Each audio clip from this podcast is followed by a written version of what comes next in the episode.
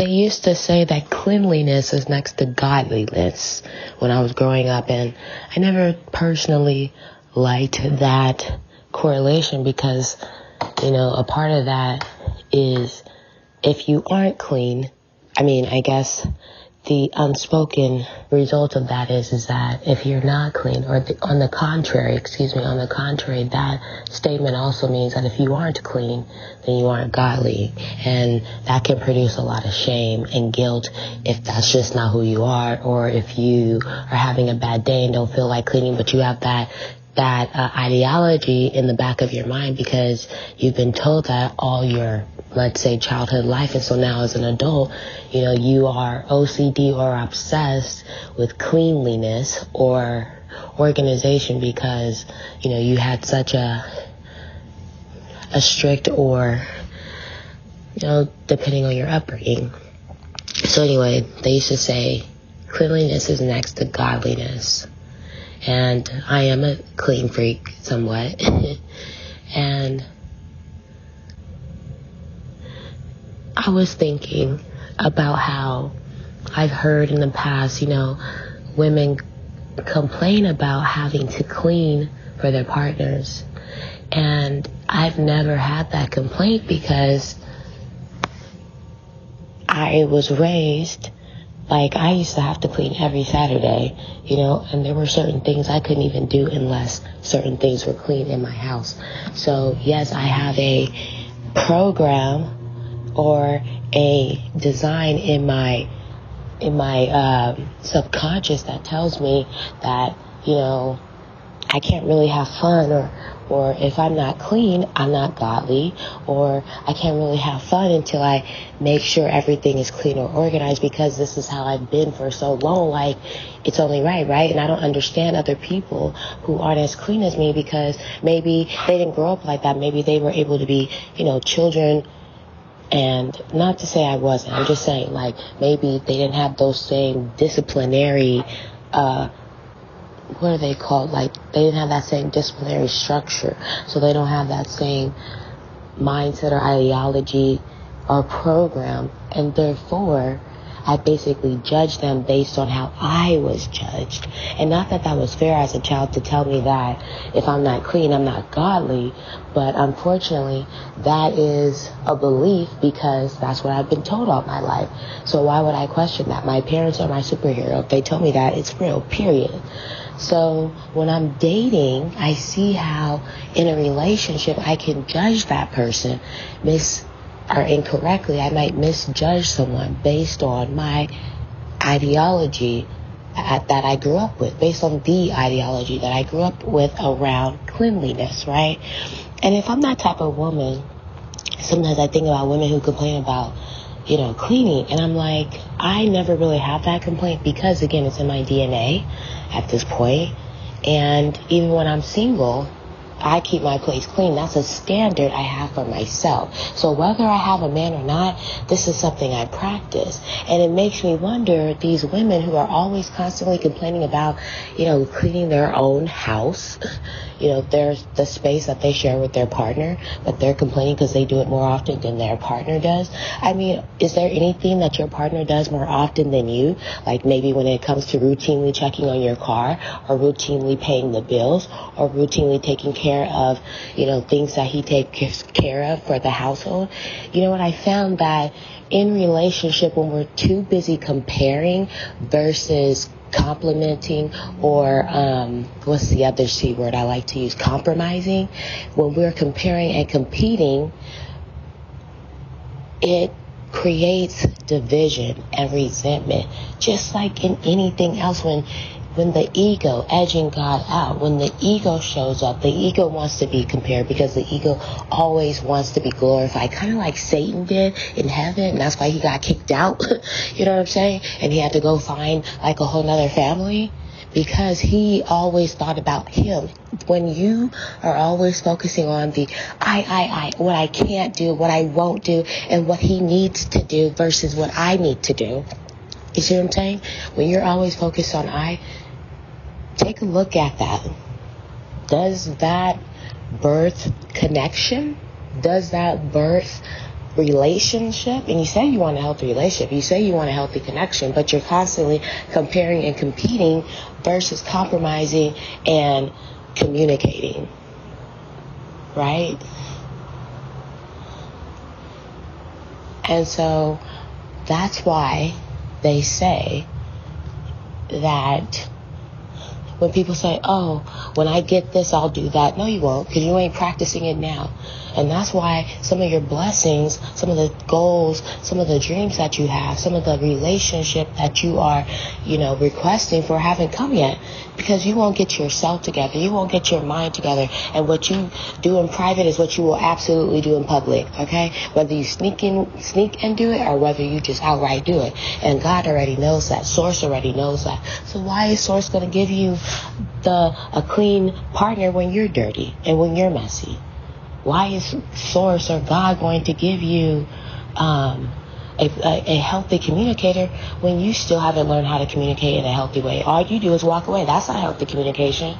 All you do is shut down. That's not healthy communication. You still haven't learned how to articulate your feelings yet. You still haven't learned how to articulate or communicate your needs because you're still living from a space of fear possibly. You're still living from a space of yesterday, worrying about what people might think about you or how someone might respond. Has this person in this environment done those things or is that from your past? Oh, has this person ever judged you like that or was that from your past? So why won't you give this person the opportunity? Oh, because in the past it didn't work? Well, what about you in the past didn't work in that situation? Was it just all that other person's fault, or was there some parts in that experience that you could have shown up differently? And if you could have shown up differently to either protect yourself, either to protect yourself or to you know, um, in a way that would benefit that experience, benefit you in that experience, how would you have shown up today? And then leave it like that. That's how you learned the lesson. The only reason why we get frustrated after we've been um, heard or after we've learned our lessons is because we know better. And of course, now that you know better, you're upset and you're ashamed of it, but that's not the right position to take. The right position to take is to say, I didn't know when I was 20, 21, 25, 15, 13, and 10, etc. You see what I'm saying? You didn't know at those ages, and that's why certain things happen. But now that you know better, you can only do better with that knowledge. But the problem is, if you're holding on to resentment, if you're holding on to shame, if you're holding on to guilt, if you're holding on to, uh, bitterness, you know, experiences and the pain, you don't learn the lesson. How can you learn the lesson when you're holding on to the pain? It's like holding on to a grocery bag full of ingredients to make a cake, but you still haven't made that cake yet. You're talking about, I'm gonna make that cake, I'm gonna make that cake. That, that, that bag of groceries is called baggage. And until you actually take the groceries out the bag and deal with them, make that cake, in other words, resolve that issue, heal that area, all you're doing is carrying baggage around with you and it gets heavy because as you become an adult or as you grow older, you just continue to tackle on more and more baggage along the way and you wonder why life is heavy. You wonder why communicating sometimes is heavy, is hard. Being yourself feels exhausting because you haven't been yourself. You're being someone else and you're exhausted. Yeah, your spirit is exhausted performing for people. Your spirit is exhausting letting people mistreat you over and over again to get the same result. You know, giving yourself to someone just to get the same disappointment. Yeah, I'd be tired too. The spirit wants to find a new way. And I'm talking about the spirit that's within the body. You, the real you, wants to find the authentic you, doesn't want to continue this way. You wonder why you don't hear your intuition because you don't have any self-trust and you don't have any self-trust because you continue to misuse or you continue to allow people to misuse you and to abuse you and to mistreat you. And you're wondering why you don't trust yourself, why you can't hear your intuition because yourself is like, why do you keep repeating these patterns when you see when we mess with, you know, let's say, um, F boys, we get an F boy result but you keep messing with F boys. And instead of changing who you are, you know, and making a healthier decision, you're like, oh well, I guess this is all guys. No, these are the guys you choose. There's Obamas out there. There's Morris Chestnuts out there. There's other, there's Denzel Washingtons out there. You think they're the only ones, right? No, it's what you're picking. It's your choices.